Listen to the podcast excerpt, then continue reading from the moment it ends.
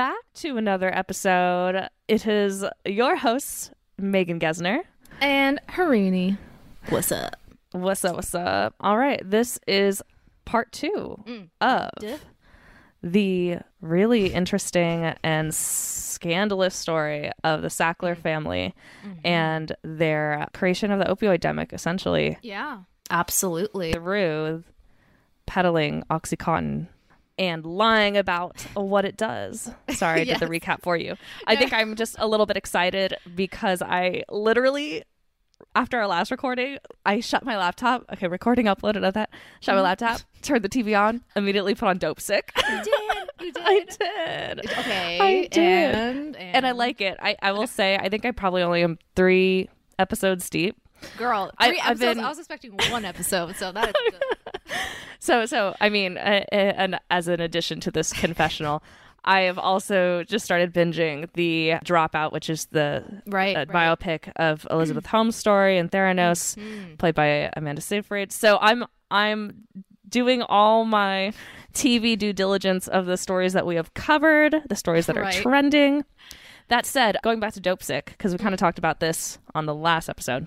Yeah. I do really enjoy the theatrical decision around how the Sackler family is portrayed as Mm. just like like even in aesthetic it just feels like Yeah. they're villains around a table Oh, like so totally. sterile you know and it's really yes. i'm like there clearly was a decision to make to to to the juxtaposition of them always having their meetings at like a freaking art gallery versus the miners you know in their like Right. soot, soot, sooted outfits and like doing a hoedown in a barn like it's so f- it's it's fun t- it's fun tv it's fucked up because like that's it's about a real thing I but know, I know, am I enjoying it No, it's really well done. You're totally right. It, they made choices. They Yeah. made some choices on that show, and it really makes it very entertaining to watch. And again, like I know that sounds that's like a bad choice of word, but Hmm. I, I think if you're gonna educate people, entertain them while you're freaking doing it, and they're doing a fantastic job. yeah Okay, well, So- okay, Richard Sackler. Now that you've seen it, Richard Sackler, isn't he weird? well yeah i mean like he's got like I- a vibe to him. so so i haven't done the next necessary step which is to watch you know the character portrayal of him and then watch actual interviews. But okay this is so this is kind of what i was talking about even in the the dropout elizabeth holmes. So mm-hmm. knowing previous to these shows coming out we know what these individuals do essentially that cause a huge amount of harm to other mm-hmm. people. So richard sackler and elizabeth holmes these stories are about them because at the end of the day they've caused harm. Yeah. right. And the thing is like i still feel like in dopesick and the mm-hmm. dropout while you do get this element of like okay you can see how they're the person that they are and why they've made these choices that will impact a lot of people li- people's lives for the worse mm. i still feel like in, in um, dopesick mm-hmm. there's a part that the writing is trying to get you to sympathize with mm-hmm. Richard Sackler. Mm-hmm. Like, mm-hmm. it, it, even though it's extremely subtle, I still feel like that's always an element in television where it's like, well, here's like why this person's kind of weird and like, you know, he's just he he's put he has a lot of pressure on him because they're they're going about to be bankrupt or whatever they were going through like money issues. They didn't have a product. So it all the pressures on him uh, that he he borrowed a shit ton of money or no no invested a lot of money or like you know gave up family money to go into oxycontin which no one else in his family believes in but he's like i have to prove it i have to prove it. And that's why he makes these decisions. But i'm like but at the end of the day like it's still selfish you oh, know Yeah. Oh, Yeah. absolutely. No, you're totally right. I was gonna. I at first I was gonna disagree, but there is like a part later where it's very strongly like they're trying to get you to empathize. But I will say, I think ninety percent of the time they're like, "This guy's shit." they, they Okay, do. yeah. They do. They- I mean- I mean, it just gets worse from here, I suppose. Right. I just hate those like early stages in a. TV series where they try it's like it's like but I mean that's the whole point of character development, right? But I'm Mm-hmm. just like we already know this dude is shit. Like you don't his earlier steps in this process I don't think justifies or alleviates what's to come. And like, so No. why even bother? I'm like, don't. I don't know. I I don't know. It's just I I don't know if it's just like a right like a storytelling thing. I, I don't even know. Right, I- right. but I agree yeah. with you. Anyways, but yes, he is weird. Sorry, that was a long answer to your question. He is weird, and yes, I agree. But I still have to watch real life interviews of the guy. Yeah, yeah. Please do. I I will say from the dopesick point of view, he's giving me like Joaquin Phoenix Joker vibes. Like that's the first thing I thought of when I saw him. Like, whoa, this guy is creepy. He just I always has that expression on his face. It's like his his eyebrows are raised, but like his his face looks concerned at the same time. I don't know how he does it. Yeah, His voice is what really uh, unsettles me. Like I don't like the I don't love the like the high pitched whispery. it's like husky but high pitched. yeah, it's like speak up, miss. Like I'm the can't hear you. like that sort of thing, right? yeah, exactly. Like We're doing this for the family. literally, yes. Guys, you just witnessed an Academy Award worthy scene. right Uh, Oh boy. Oh boy. All right. Enough all right, let's get into it. chitter chatter. Yeah, yeah. Let's get into the dark and diabolical. Mm-hmm. Okay. So Megan already did a great recap.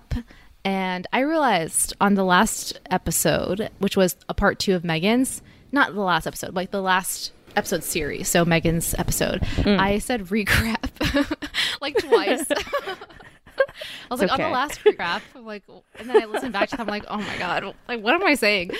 Anyways, okay. So that's like there forever for everyone to listen to. That's fun. Okay. I didn't even know. I didn't even see it, hear it. Good.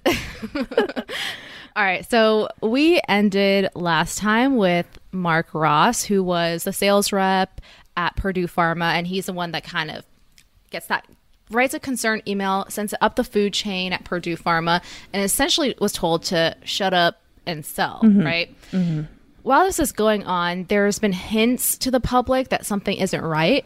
More people are resorting to crime and drugs. So, really quick recap again. The hmm. reason why Mark Ross even sends the email is because he basically sees one of his one of the doctors in his district snort oxycontin off his own desk in his clinic. Right. And he's also hearing rumors of his own patients having drug seeking behavior to get more Oxycontin pills. And that just kind of grows and grows. More sales reps are hearing of similar stories in their districts. And this is not just in West Virginia, this is happening across the country. Although West Virginia has higher, has been having higher rates of that. So, a journalist of at the New York Times was tipped off about a story of a pharma company possibly responsible for an opioid crisis. And mm. this person is Barry Meier. Mm. So Barry begins his research.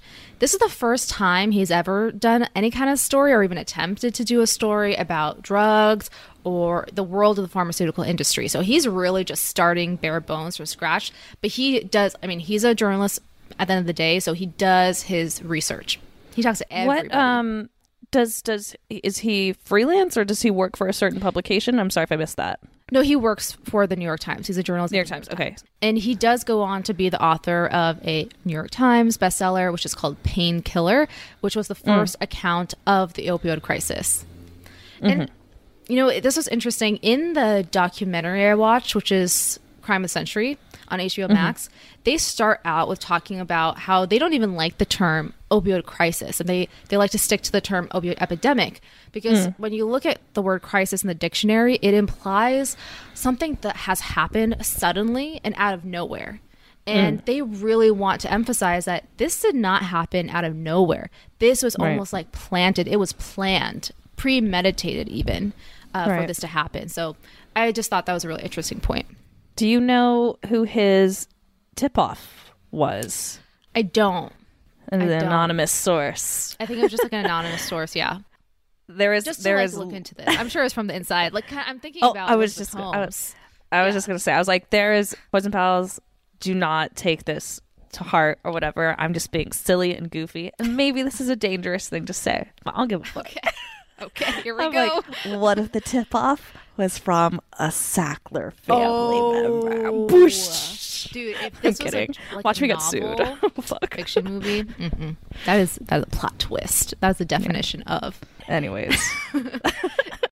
continue, continue. Sorry. Continue. It was Richard Sackler himself. He was tired. The guilt was weighing on him.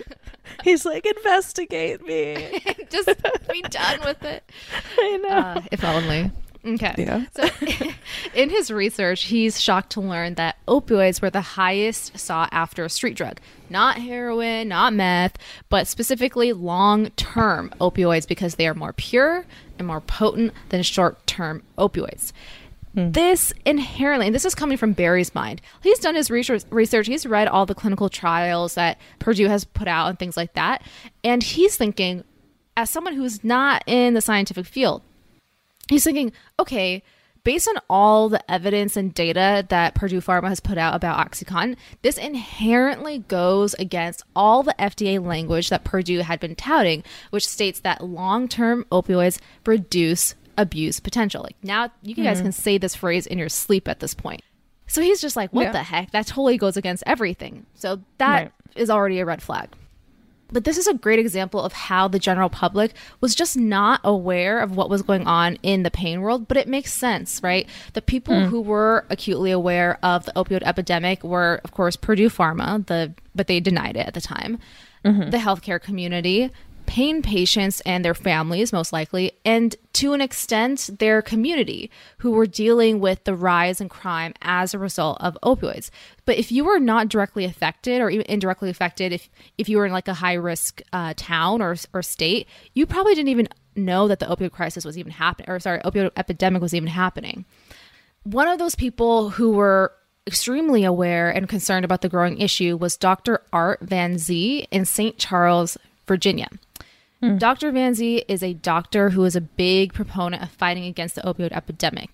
He provides some stats that are pretty staggering, and I believe I, he didn't say, but I believe this is these are stats in his community. So this is what he says. He says in 1999 to 2000, at least 9% of seventh graders in his community had tried Oxycontin at least once. And hmm. 25% of 11th graders had tried Oxycontin at least once. Hmm. And there's clips of them going around to like a middle school, it looks like, because they look fairly young, going to a hmm. middle school, middle school and asking them about OxyContin. And it's just like some kid who's just like, yeah, yeah, like we do it on the weekends. Like it just makes you feel really good. Um, you kind of feel like you're, you're not in your body, you're, like you're floating.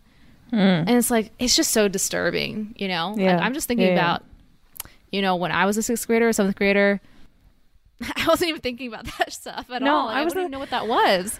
I mean, the, that's exactly what I was thinking in my head as you were saying that. Because in my mind, I'm like, God, when I was in middle school, I had no concept of these things. But then. I also thought to myself, I'm like, uh, this is also coming from a child, as I mentioned in the last podcast, a child from a family who barely ever went to the doctors or even followed the doctor's advice to just grab a prescription downstairs because we're like, oh, like it's too expensive and it's not a necessity. So, like, we don't need to go. That said, sorry, I was, uh, talk about myself a little. The No, yeah, please. one, um, you know, thinking about it now, I would not be surprised if that behavior around OxyContin was happening in my um, middle school or high school area. Um, because I mean, well, my neighborhood, not neighborhood, but the larger community that I grew up in in the foothills of the Sierra Nevadas is kind of known for like meth methamphetamines being like brewed up in the the forest you know what i'm saying? Oh, like that yeah. was that that, sounds- was happening there And it sounds nicer. it's the, the brewed up. Like come fairies. Yeah.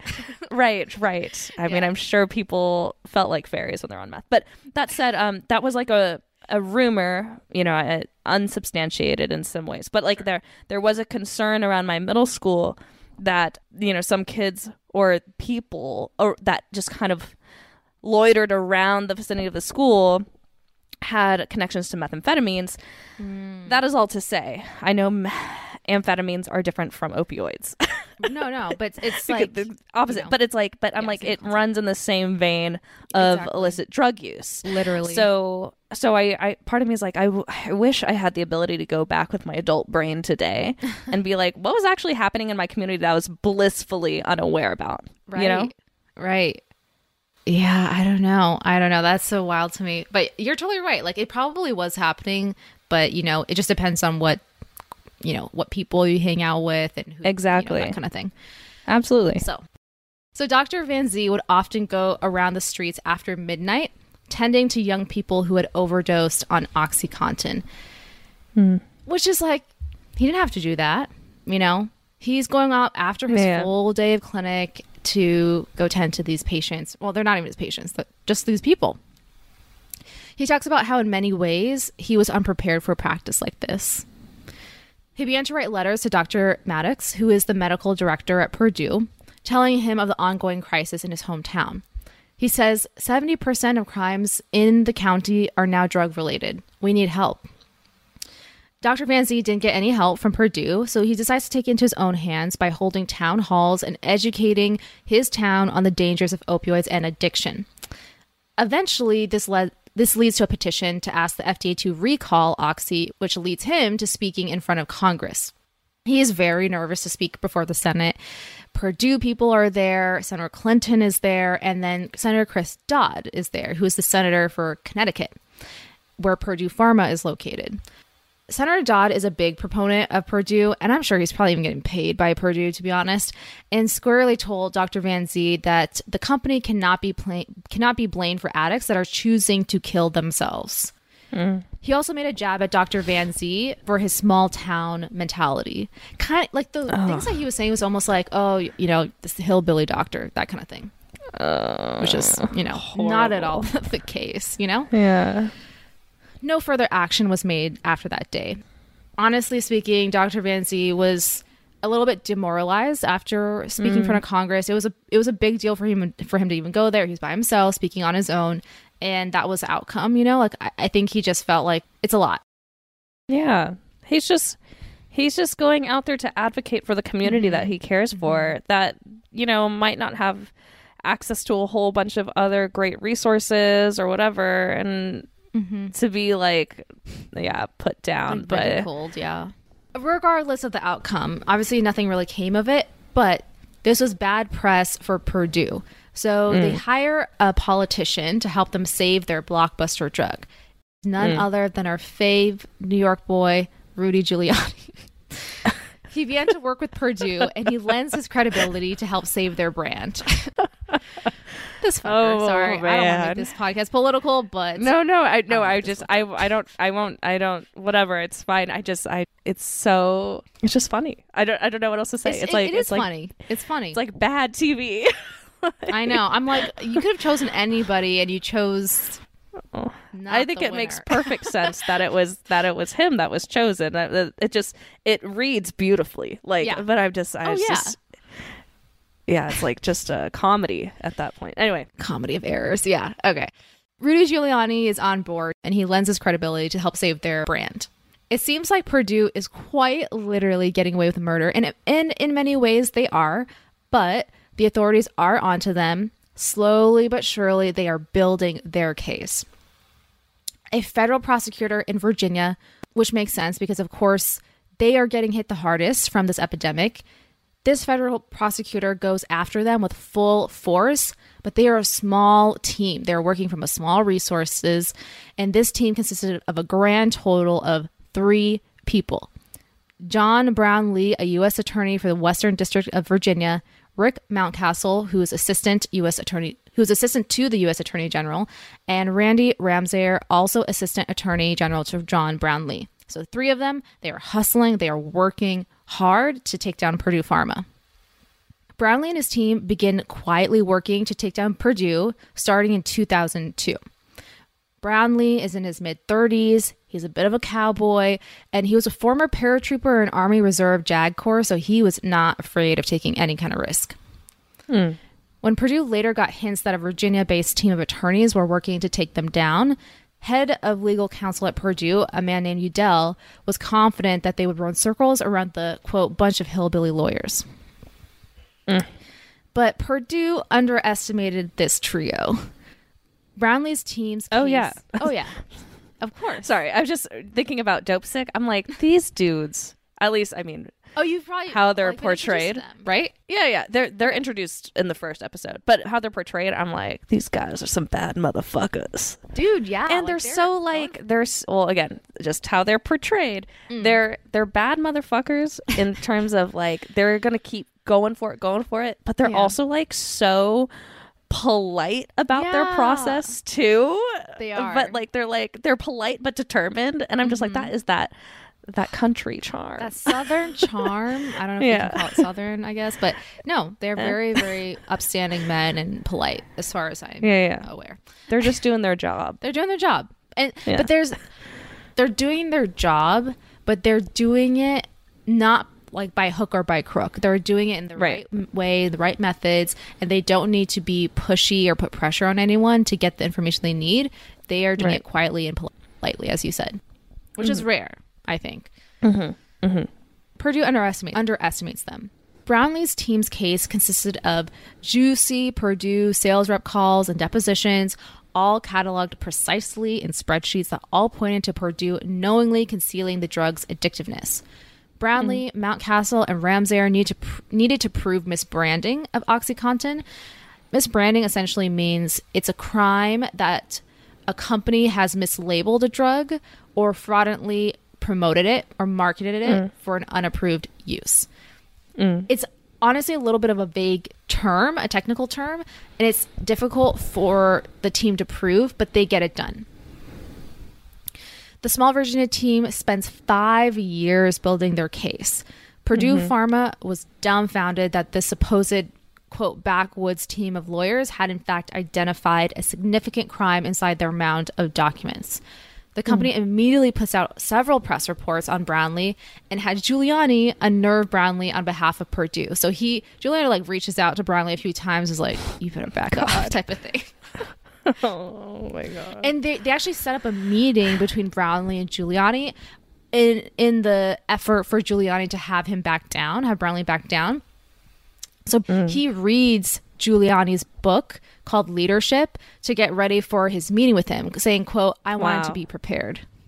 That Yeah, is yeah. some like dedication. That's some smart shit. No, that's like Yeah. It's it's it's smart in a way where it's like I mean I'm not- I won't say like it's even like respectful, but it's like it's it's the type of like the type of wit that just Mm-hmm. I'm like that's the, what a hero has, you know, because of but again, Yeah. to me they're a hero in the story. But I'm like, but I'm like, it's the type where it's Yeah. like to disarm your enemy, you just need to Mm-hmm. know how they think, and that is brilliant. He is he is doing some good old strategy play. That's all he's doing. Mm-hmm. But a lot of people don't think like that anymore. You know, it's it's it's almost like old school in a way, but dude, Mm-hmm. Right. it works. It works. If you want to get in some, Yeah. Mm-hmm. inside someone's head, why don't you mm-hmm. read a book that's supposedly by them, you know? Right, But right. anyways, very smart. Safe to say Brownlee and the team were not unnerved in the slight, slightest by Giuliani. Yeah. Yeah. In 2005, Purdue lawyers called then Deputy Attorney General James Comey to question Brownlee's investigatory tactics. And Comey does call Brownlee with his concerns. Brownlee hmm. is very like, no, no, no. Like we're we're doing this by the book. There there's nothing you can throw at us to be like, you got to call off this investigation. So he responds by personally driving the four hours to Washington to lay out his hmm. strategies to Comey. And Comey's like not expecting him to go do this. So he's like, Brownlee, you are fine. Go back to Virginia and do your case. Hmm. So he swerves that. this team, by the time they feel ready to come forward and prosecute, have gathered over 1 million pieces of evidence that to them Wow. equaled a crime. They mm-hmm. were going after a giant who had slipped through the cracks time and time again, with clearly people in the government helping cut them loose. Right. So they had to make sure that the case was airtight and impenetrable. In 2006, Brownlee sends a final behemoth of a memo to the Department of Justice, the DOJ, for that final stamp of approval. It was an hmm. incredibly detailed memo with rock solid evidence. The charges were the following mail fraud, wire fraud, misbranding, conspiracy to, to defraud, and money laundering. Hmm. When Purdue gets a whiff that their executives could land in jail, they called in all of their political stops to get this off of the DOJ's desk. Hmm. Rudy Giuliani and former U.S. Attorney Mary Jo White went directly to hmm. Alice Fisher, who is the head of the criminal division, and then to her boss, who is Paul McNulty. Hmm. The outcome of that meeting resulted in none of the Purdue executives even being put on trial, and instead they put together a plea deal. This, of course, isn't what Brownlee wanted, but there was still a chance that the company, at least, could be slapped with some charges, rendering them not able to do business anymore. Right. That was enough for him to go with it, so he did. But Purdue just can't let it go, man. In October of 2006, the night before the plea deal was set to expire, after which the company would face charges, a senior Justice Department officer calls Brownlee at his home. And this is mm. at the request of a Purdue lawyer. This officer urges Brownlee to extend the deadline to give Purdue more time. For what? I don't really know, but he asks to give them like a grace period to extend it. Brownlee is shocked. He he's absolutely done being pressured by people in the government bending over backwards for this family. He flatly says there will be no extension. Purdue wisens up and realizes that they shouldn't risk gathering more charges in a trial in West Virginia, where their blockbuster drug OxyContin was now being called OxyCoffin. Mm. So they accepted the plea deal that night. But of course, Purdue isn't done negotiating for themselves. Eight days after Purdue accepts the plea deal, Brownlee comes into work, only to see that his name was on a firing list being circulated within the DOJ. Whoa. I mean, this is a big moment in the show. I don't- so I'm sorry if I'm yeah, yeah, for you. yeah. It's okay. It's fine. I will watch it right after we record. I record finishing finishes. I don't really have much to say. It's just more of like I'm not surprised. Yeah. Like, yeah, I'm not surprised. I would be surprised if you know all the things that Brownlee wanted happened in the Right. right order and with the ease. That would be a surprise. Exactly, but that shit ain't gonna happen. I have good news. Ultimately, Brownlee doesn't get fired.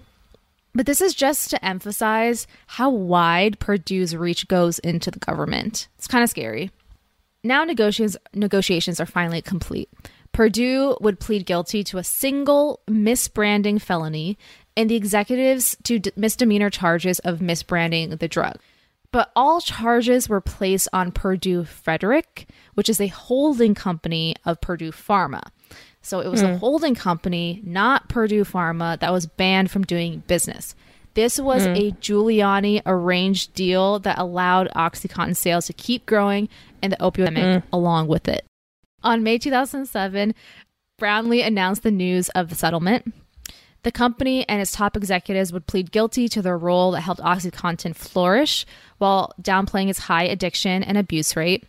Purdue Frederick was to pay 600 million in fines and admit that for 6 years it had fraudulently marketed OxyContin as having less abuse. Hmm. But the thing is, the Sackler family could see this coming because it's part. It was part of the plea deal, so mm-hmm. they were like, "This is not going to go away." They understood there's no amount of money that they could throw at it to buy their way out of it. So they were like, "We got to choose three people for them to throw under the bus, so we can like keep doing business." Essentially, so they choose three executives: medical director Paul Goldenheim, Michael Friedman, and their legal counsel Udell, which really sucks. Damn, yeah. I mean, they're all horrible people, but it's like, dude, they you are. know? They are. That's uh you can't even fess up to your own crimes. yeah. I'm like I'm I'm getting a oh succession vibes for oh, sure. Yeah. Oh yeah. Huge succession vibes. Actually, Megan, when I first started watching Dopesick, just like the way they Mm-hmm. filmed, uh, like you said around the table, I was like, this is giving me succession vibes.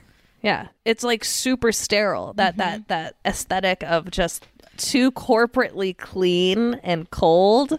For added visual effect, and this is heavily displayed in Dopesick, a big part of the trial were these graphs that Pharma was using in their clinical trials. And it was a big part of the sales rep and the medical team when they would go out to the doctors and be like, "Oh, look at our drug. It's so much better. Look at the look at these graphs." And the whole thing with opioids, just for for like a quick educational piece. The whole thing with opioids and the reason why you have to take them every 4 to 6 hours. Let's just say like you just came out of surgery and someone gives you Vicodin you have to take it every four to six hours because chart it on a graph, it would almost look like like a sine graph where it has it goes up, it goes down, it goes up, it goes down because there's a peak and then it drops, right? So you mm-hmm. have to keep taking it in order to have sustained pain relief, right? And the whole purpose with OxyContin, is, or at least that's what Purdue Pharma says, is that it has sustained efficacy, has sustained release. So instead of having the sine graph, it's just a straight plateau. So it, it goes up and then it just is stable for the whole Right. graph, right? And that was what they Right. were using as a big part of their arsenal and in their toolkit going out to people and being like, that's how our drug is safer. Because there's no peaks Hmm. and valleys because once you dip, you want more. So if it's sustained, you don't feel the need to, you know, reach into your pocket and, and take another pill. Right. But what they find out is that they actually concocted that data and the mm. x axis was basically flattened.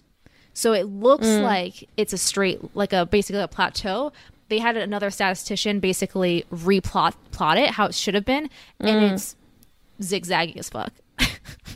So yeah, yeah. It's it's like thing. a typical typical opioid sine graph absolutely result, right? Mm-hmm. And not like I, I know you said this in the episode la- last week. Mm-hmm. Actually, uh, you'll have to remind me. But I know from the early episodes of Dopesick, they pretty immediately get into how the company Purdue encouraged or or kind of fooled their salespeople Mm-hmm. to be like, okay, we're gonna push doctors to tell the, our patients to double the dose. Like they got into that pretty quickly. Yeah. And I was and so I don't know. I'm just I'm just applying it here in terms of okay, so they recognize obviously it's doing what any other drug does. So they're mm-hmm. like, okay, mm-hmm. s- so just double it then and that will fool Right. them. Then it's then it is really sustained long term whatever, but it just means you took a higher dose, so of course you're going to peak for longer or whatever. Mm-hmm, so mm-hmm. No, yeah. Yeah. So I, I mean, that was just like a part of the trial that they that was in this article. So I wanted to mention that because it was a big part. yeah, yeah. Yeah. So, two months after the news of the settlement, Purdue executives fly to Abingdon, Virginia for their sentencing hearing, which is where the attorney's office is, is in Abingdon, Virginia. Parents who had mm-hmm. children that were dead from opioids flooded the courthouse. They marched, they congregated, and they took turns on the witness stand with posters, like clutching posters of their dead children. They told mm. their stories and they begged the judge to ban OxyContin from the market. One mother, Lee Nuss, even brought a mini urn that contained some of her son's ashes, and she shook it in mm. front of the executives' faces, saying, You killed my son. Illegal drug mm. pushers get jail time, and so should you. It's true. Mm. It is true.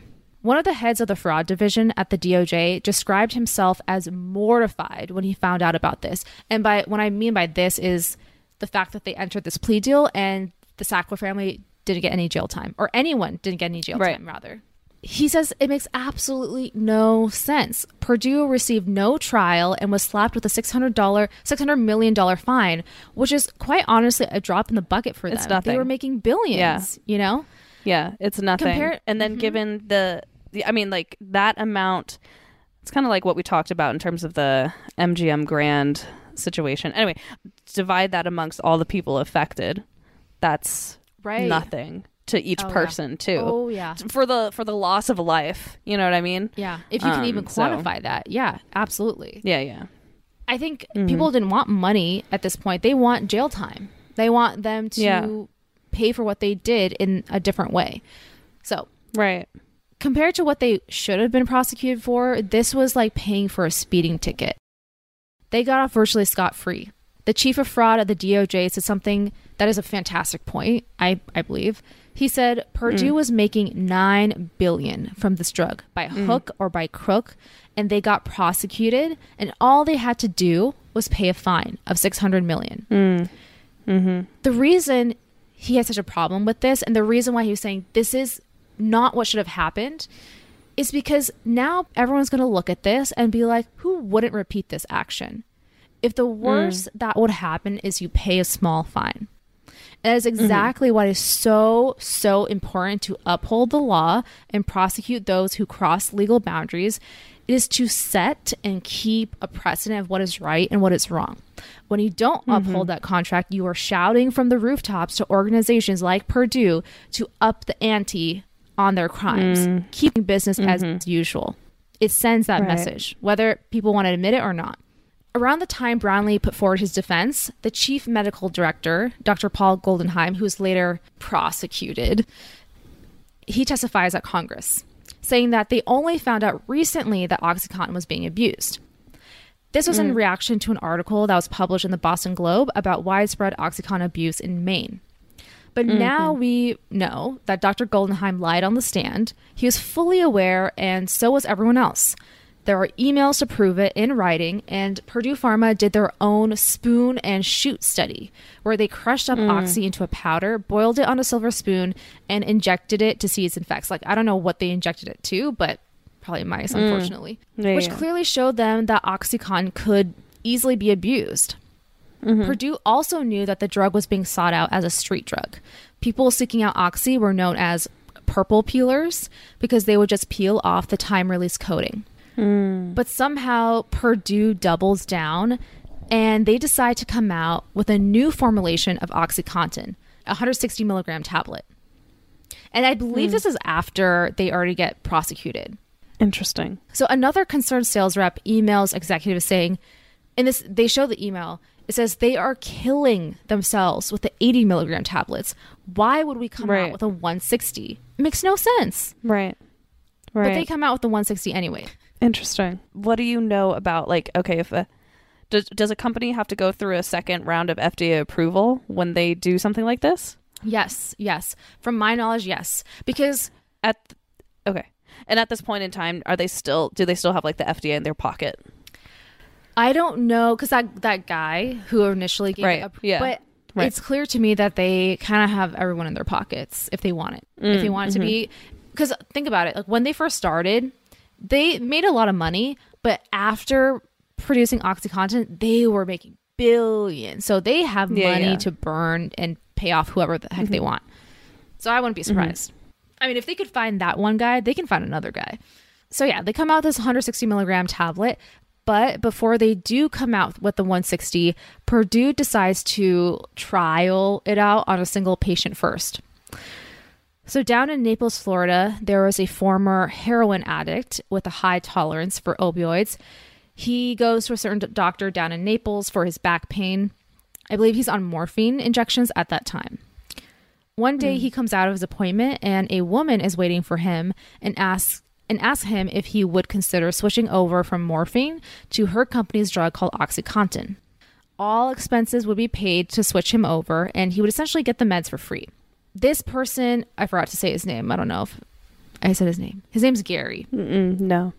Okay. Okay, so Gary. I'm gonna. I'm trying to find his last name, but I don't think I see it right away. Okay, so Gary hmm. recalls how this lady told him that there was no limit to the dose. You can take as much as you need until you get pain relief, and chances of hmm. overdosing are slim. So of course Gary's like, "Sure, you have a deal. Like, let's do it." So they start him on the 160 milligram tablet, eight to ten tablets twice a day. That is a lot. What? That's a lot. Wait, he was in the he's in the documentary, right? Yes. That's right. I remember, and I, in my head, I was like, "Wow, your tolerance is incredibly high." Yeah, and I know that I'm not, I'm not, it, but it's a, it's like crazy high. Yeah. Uh, Yeah. Anyway, It's watch the crazy documentary. high. yeah. So yeah, eight to ten tablets twice a day, but Gary receives no pain relief. So they up hmm. him to fifteen tablets twice daily, then twenty tablets twice daily. That is 6,400 milligrams a day of an opioid, a long acting opioid at that, not even short term. Even short term, that'd be nuts. Still no pain relief for Gary. So the person who is the sales rep, the person who even gets Gary on the the meds in the first place, is a sales rep at Purdue Pharma called Stephanie Kaufman. And Megan, to your point, Megan was saying how like how do they find these people? Like he he is someone who has an extremely high tolerance, and he seems to play perfectly into like their trialing period. Because the whole point the reason why they're trialing this 160 milligram tablet is to prove to people that not that high of a dose actually. Like you can take as many as you want and look this guy's still fine right? And he's the Right. perfect person for that. And i have to emphasize this is not the typical person. Like even if someone who has a high Right. opioid tolerance this is this is very This is an um, outlier. outlier. Yeah. yeah. It's an mm-hmm. outlier So, how do they even find this person? I don't necessarily know, but they do say that Stephanie Kaufman was in a sexual relationship with Gary's doctor. So, Oh, put two and oh, wow. two together. Sh- yeah. So, probably the doctor was like, hey, if you need somebody who has a high opioids, I've got the guy for you.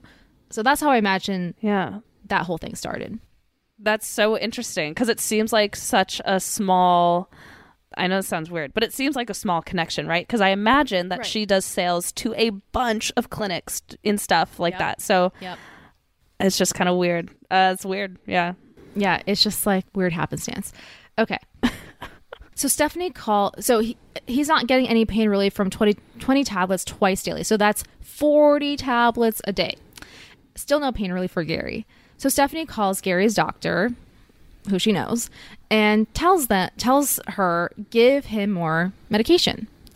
So that's when they mm. go up to 25 tablets twice daily. That's 50 tablets a day.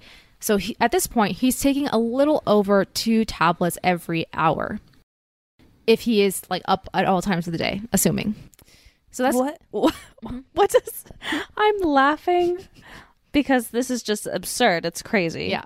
But also, I'm like, what does what does his prescription bottle look like? Is it a fucking like two gallon tub? like what? He's flying through I didn't pills. think about that. like, I, like I'm just Uh, thinking it's like also a of, cheese puff. Uh, yeah. No, no, no. Go on. You know the the the you know the Costco Oh, yeah. tubs of the, Yeah. the Utz cheese puff balls. That's his prescription yeah. bottle. dude dude i was just well what i was just gonna say is i'm just curious about like the the pharmacy tech or the pharmacist who's filling it but i guarantee you there's no freaking way in hell that they're going through a pharmacy this is probably getting sent sent not sent it's probably getting dispensed and given to the patient at this mm-hmm. clinic under closed Yeah. doors Right, right, because ain't no pharmacist gonna be like all right let's right. well maybe there are Because then I. I would imagine the pharmacist would be like, "Who's selling these drugs?" Because that's what I oh, would Oh, I would think as a pharmacist who's getting that prescription label, you know, um, order. Yeah. I'm like someone's buying a hundred pills for for a hundred pills per day, Dude, sort of thing, yeah. right? Or was it? Yeah, No, it Or well, the so- prescription would literally be like patient to take 25 tablets of 160 milligram OxyContin twice daily. What? Like there would be like Yeah. 50 tablets? No freaking way am I going to dispense this. That's Yeah. insane. Okay. Right. So again, like that's if he was up Mm-hmm. at all hours of the day, just never slept, then he is taking a little over of two tabs every hour. Which is eight thousand Mm. milligrams now, so eight grams of OxyContin That if you do the wild. conversions, he is taking 200 hits of heroin a day. That is equivalent. Jesus. Interestingly, Okay, Gary we we originally Yeah, were, yeah. were sorry to sorry go to ahead. interrupt. No, go ahead. Sorry, babe. do it. Do it. we originally cut this little sidebar out, but when Harini says it so bluntly like that, I I cannot help but express. I'm like, how did this man survive? Like, because he's in the documentary t- talking Yeah, about he- this. he's I'm like, telling the story. Yeah. Are you alive? Anyway, that's all I had to say. I know, I know. And so when he was, that was the most unbelievable part of this whole thing. I'm like, this guy is looking at me through the TV screen telling this story. And he is the same person that's been eating all these pills. Like, that's not possible. And, like, the way that he, like, the way he says it, it's like, like I don't even think he believes it happened, you know? Because he was just Right, like, right. I would sit down every day with it was like a bowl of cereal. Like he would put it in a bowl and he said it would take him almost 20, 30 minutes to even get through all the pills. Oh God. and the thing is like Okay, mm-hmm. no, go ahead, go ahead. this is Process. But also, I'm like, we, we know he's an outlier. We know this is an absurd amount to take. I'm shocked he's alive. Part of me is like, He's got great kidneys. You know what? sure. And, and and I was gonna say, I'm like, I think he's superhuman. Right. Like that sounds so ridiculous, but but hear me out. I'm like, this person has a a, a crazy invulnerability to high doses of opioids. This person is like a higher human being than others. I'm just saying. Yeah, I'm just yeah. saying. Like there, Okay. I can't even think of an, another explanation but that. Um, or he has four kidneys his and mon- four livers. right, right. His mon, his, I want to say it's a mundane superpower, but I'm like, Right. like, this is what real super beings, in my opinion, would look like. Right. If that existed, it's not people who can fly. it's people who have high tolerance to chemicals and drugs. Mm-hmm. And it's Anyway, that's that's just a sidebar. no, no, but it's interesting because he he says even after after he takes the 25 tablets, he's like I still didn't get any pain relief.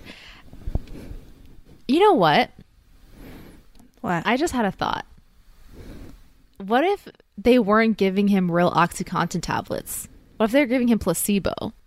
I mean, I don't think they were, but that would have been really int- that's an interesting thought process if they were just like, "Hey, like well, this guy has a big tolerance, but they don't want to mm-hmm. risk him like overdosing either." If I if you know, Right. if I were in their position, I'm like, "We don't want to put it in position because they're basically like telling him, "Take as much as you want," you know? So, give him Right. placebo and then That he's just like, "I don't have any tol like I don't feel anything. Let me take more and more and more." And it's just like not doing anything. But it also serves their purpose of being like, "See, it you can go as high as you want and he's fine." Th- that that's, That's an interesting theory. Uh, yeah, I, I that's a great conspiracy. I almost feel like it's a catch twenty two though because it's like for them to do that and have it be a placebo without people knowing about this when they um, you know, put out their findings during this time that benefits them because then it gets what they want because then they're like oh look like uh, you know this is the amount that you can go to sort of thing without um overdosing or whatever right? So that benefits them. But at the same time if this example was used against them in court why wouldn't they then say we actually you know we were putting out placebo stuff it, it still would hurt them in trial Yeah. i guess you know what i mean but like they could also use that to like either be way though. either way Because yeah it's like a catch them 22 either way. Like it's just like what's the lesser of two evils from their business standpoint? Because Right, clearly right. not thinking from like an ethical standpoint. So I'm just thinking like, okay, Right. so let's say they did give him oxy, like they truly gave him OxyContin, and he takes 25 tablets twice daily. That's 50 tablets. That's their case study, right? So then another person Right. goes and takes 50 tablets a day and they die because, of course, Mm-hmm. right? And that doesn't help them either, you know. So it's just like Right. just in general, I think this is a very bizarre case study that they even decided to trial out on somebody. Period. Yeah, and and and no, no matter the greed that's behind this decision to use this case study to push their product, I'm just like, you know, the risk. Like that is a huge Yeah. risk to use this one situation. I mean, I'm I'm sure there are multiple situations, but this is like very extreme. Uh, it's an interesting choice. It's an interesting business choice. It really it is. It is. Moving on. so, interestingly, Gary keeps his prescription bottle because he knew something was up. He knew he was being mm-hmm. used as a guinea pig, essentially. So he tucks this bottle away for a rainy day. Purdue's plan works out. Gary was the perfect patient who was taking an absurd amount of OxyContin and was functioning functioning totally normally. It was a great testament to how OxyContin could not be abused. At one point, hmm. Kaufman, the sales rep, she's hand delivering pills to Gary. She was his dealer. Instead of being fired or reprimanded at the minimum, Kaufman is promoted, and her new position involves training new sales reps. Hmm. Oy, oy, oy. So going back to John Brownlee and the case, this is like kind of backtracking a little bit. So this is when they're actually building the case and they're in the, they're in the trial. They subpoena Mark Ross to come testify in front of a grand jury.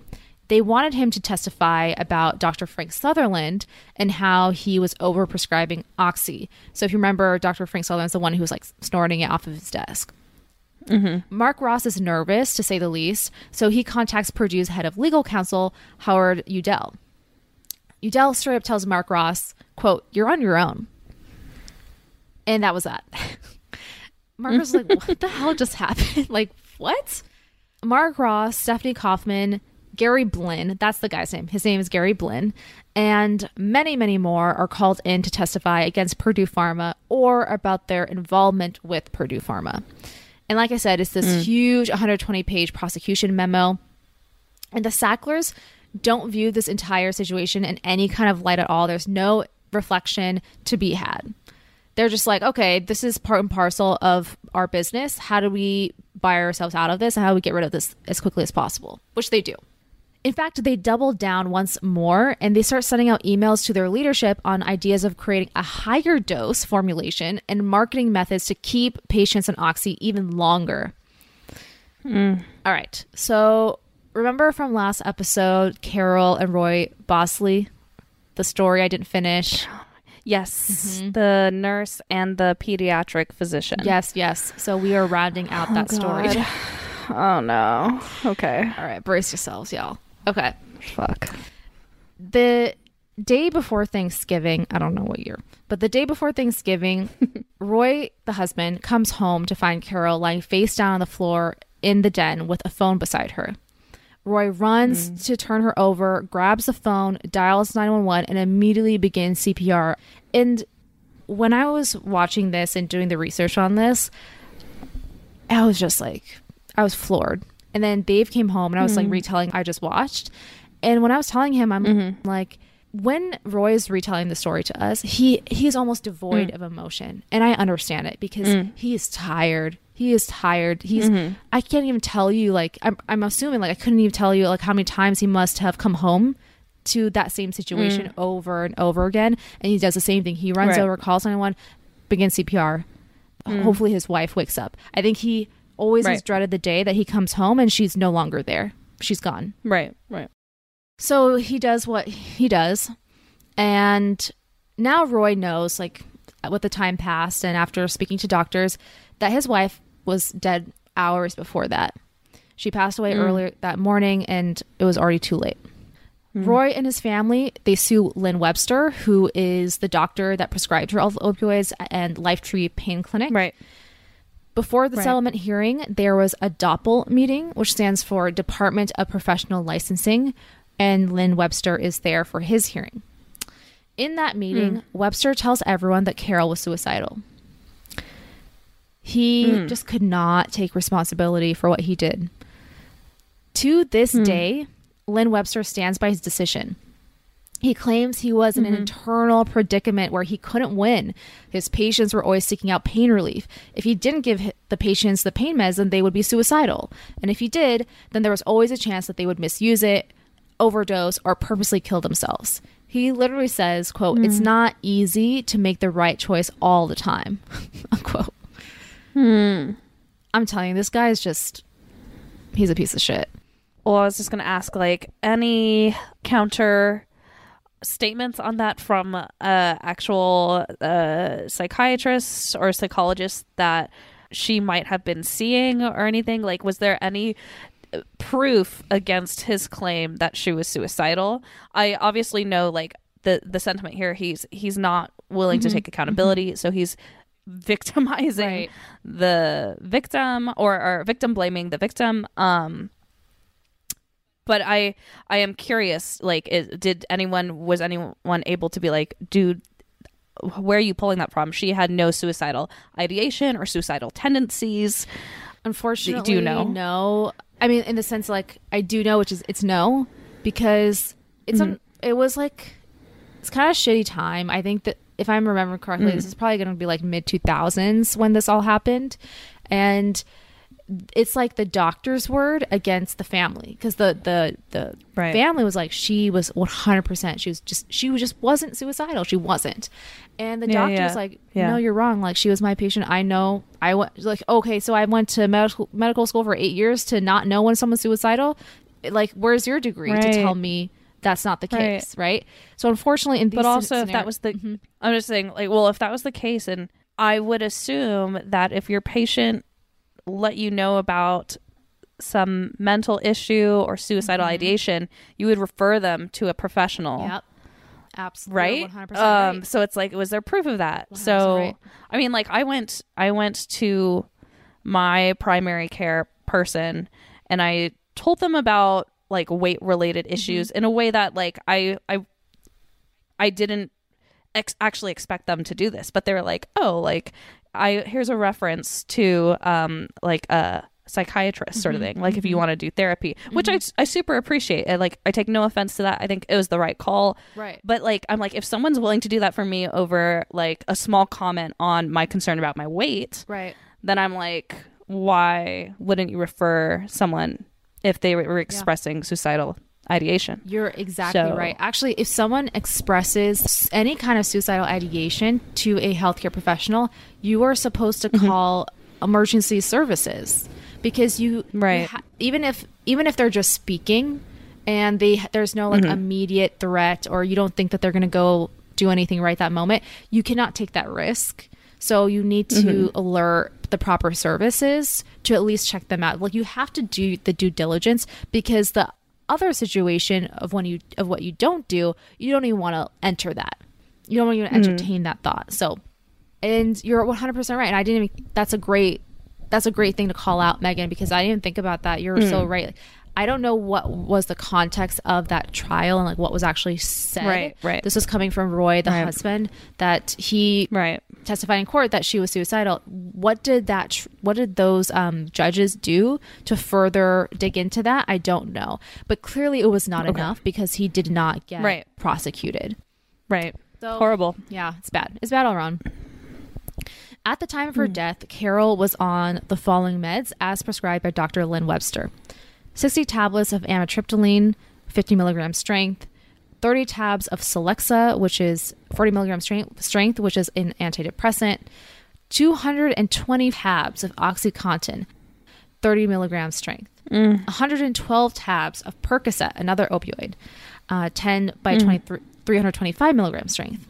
The 325 is um, Tylenol.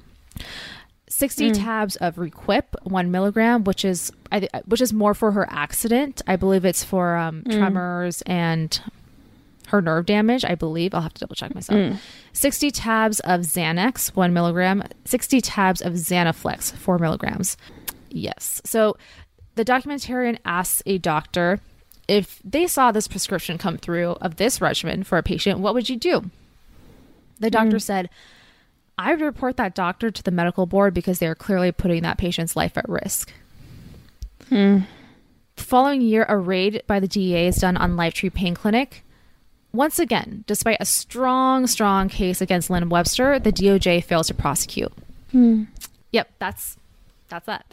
oh, I was gonna, I thought that was I thought that was long or that that was short, but it's actually an hour. I will. No, it's there. perfect. Follow up question. Mm-hmm. Did this whole situation, so like this, the opioid epidemic during this specific time period, because we're still going through it, but this was the the instigator of of what's happening now. So I almost see it as waves. It's waves. So this is the 1st wave essentially, uh, caused by Purdue specifically with OxyContin.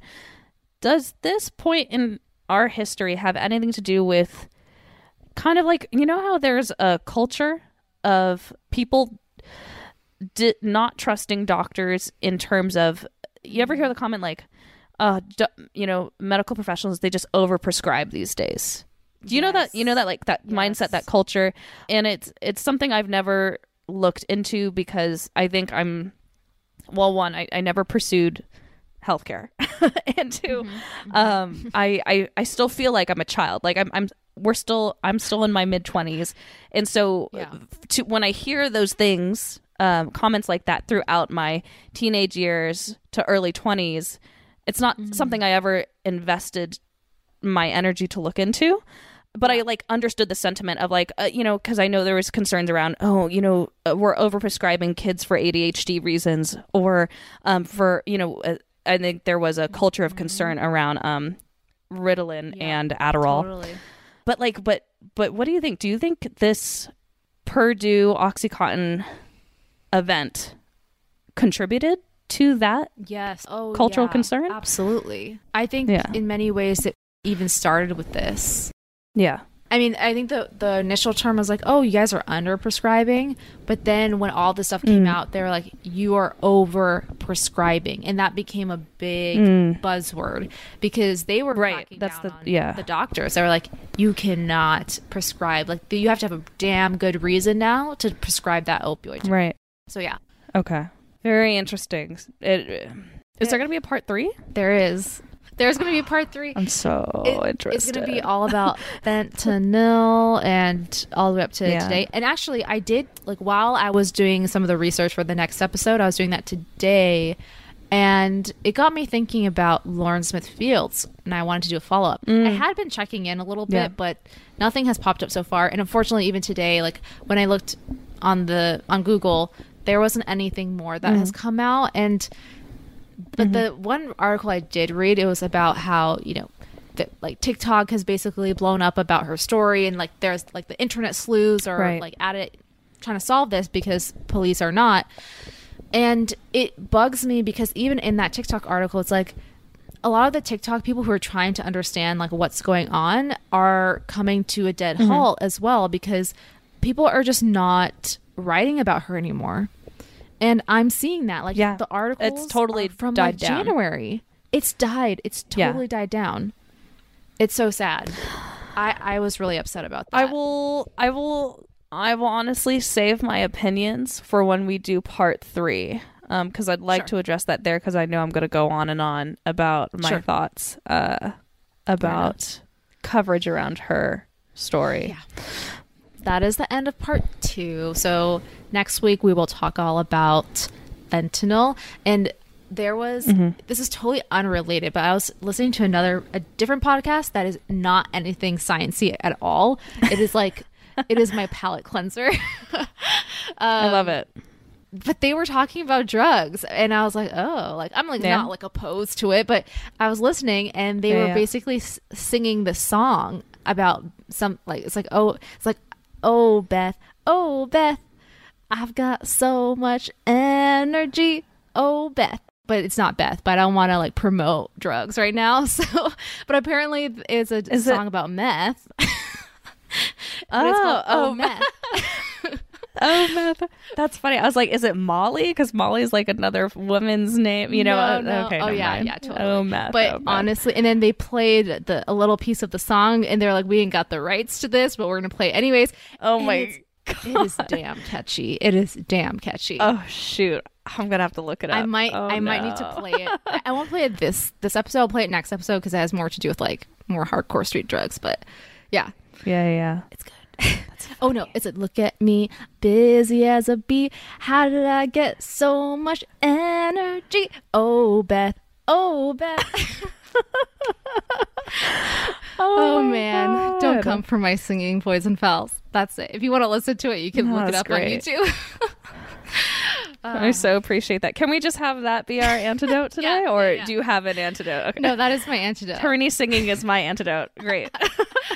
oh my lord. we got some. We got some singing from Harini, some voice acting from Yes. Megan early in the episode. It's a little bit of Uh, we're just, uh, on this episode. I know. You don't know it, Poison Pals, but we're just trying to subliminally message to you our other secret talents Yes. so that when we do come out with uh, Our- a- an album Yeah, exactly. or something, you won't not going to come out the album, but we will. We're going to do it for we'll her. do it for her. We are we're her ghost writers and Yeah, singers. yeah, well, we have our jukebox, and we're going to bring our right. jukebox back. Oh yeah, we're gonna bring that back. Mm, I would not be opposed if if we do an episode of us just attempting to sing songs. I think Just that'd like be a kind of fun. real- it's not even. I don't care if nobody likes It's it. just a karaoke hour, a full hour of just karaoke with no music, just our voices. just us. one- Oh, Uh, nothing is more excruciating. fun for us. I know, fun for us. Good luck to the Yeah. listener. hmm Well, thanks guys for listening to another jam-packed episode. If you liked it, please Mm-hmm. rate, review, and subscribe, and join us on TikTok. We've got a good thing going on TikTok. We did videos on there, Mm-hmm. informative and not informative. So pick your flavor. It's all fun. Yeah. for now. That's just God. Okay. Bye, guys. Peace.